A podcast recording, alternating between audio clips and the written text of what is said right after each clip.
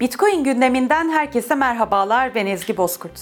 Geride bıraktığımız 7 günün gelişmelerine göz atacağımız haber turumuz şimdi başlıyor.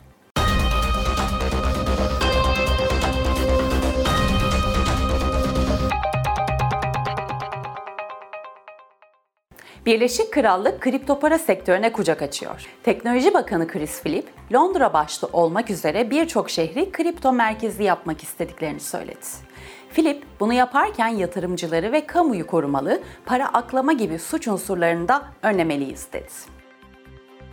Rusya Merkez Bankası Başkanı Elvira Nabiulina, kripto paraların uluslararası ödemelerde kullanımına destek verdi. Nabiulina, kripto paralar Rus finansal sistemine müdahale etmedikleri takdirde uluslararası ödemelerde kullanılabilirler şeklinde konuştu.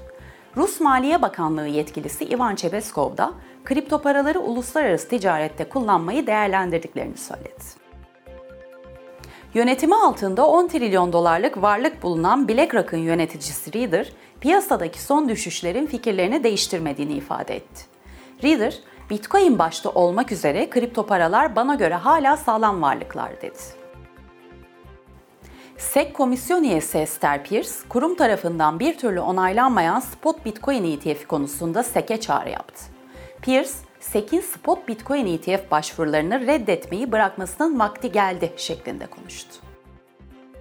El Salvador Devlet Başkanı Nayib Bukele, fiyat düşüşleri sonrası Bitcoin yatırımcılarına seslendi. Bukele, Bitcoin'de yatırımınız güvendedir ve değeri ayı piyasasından sonra çok daha fazla artacaktır. Önemli olan sabır şeklinde konuştu.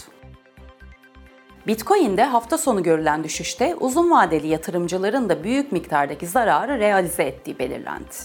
Glassnode'un verilerine göre sadece 3 günde yaklaşık 7,5 milyar dolarlık Bitcoin daha yüksek fiyatlarda alınmalarına rağmen yatırımcılar tarafından satıldı.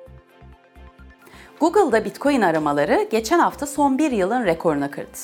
Google verilerine göre Diyarbakır, tüm dünyada en çok aramanın yapıldığı üçüncü yer oldu. Birinci sırada ise Bitcoin'in resmi para kabul edildiği El Salvador'un başkenti San Salvador bulunuyor. Dünyanın en büyük muhasebe ve denetim şirketi Deloitte ile Bitcoin hizmetleri şirketi NYDIG önemli bir işbirliğine imza attı. İki şirket Bitcoin ile bankacılık hizmetleri sunmak için ortaklık kurdu. Kolombiya'da geçtiğimiz günlerde başkan seçilen Gustavo Petro'nun Bitcoin hayranı olduğu ortaya çıktı. Petro'nun 2017 yılında paylaştığı tweetlerinde Bitcoin övgüleri dikkat çekiyor. Bu tweetlerin ardından yeni başkanın görev süresinde Bitcoin'e dair bir atılım yapıp yapmayacağı merakla bekleniyor. Grayscale CEO'su Michael Sonnenschein, Bitcoin'de fiyat düşüşünü takip eden bir ETF'in SEC tarafından kabul edilmesine olumlu bir gelişme olarak yorumladı.